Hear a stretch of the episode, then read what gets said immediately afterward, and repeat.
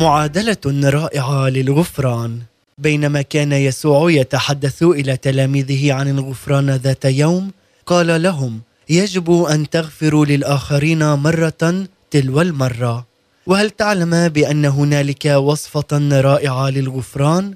وترك الإساءات وراءنا والماضي قدما. اولا لا تغذي المشكلة. ثانيا لا تراجع الذكريات. ثالثا اترك الأمر. وأخيرا اسمح للرب أن يحول المشكلة لخيرك. نقرأ في الكتاب المقدس عن أيوب كيف غير الله ظروفه وبارك حياته بعد أن صلى لأجل أصدقائه. وإني أصلي لأجلك اليوم حتى تتمكن من الغفران لكل من أساء إليك. وبذلك تختبر حياة الحرية من خلال يسوع المسيح. محبتي لك وأصلي من أجلك. نلتقي مجددا ضمن برنامج دقيقة من فضلك.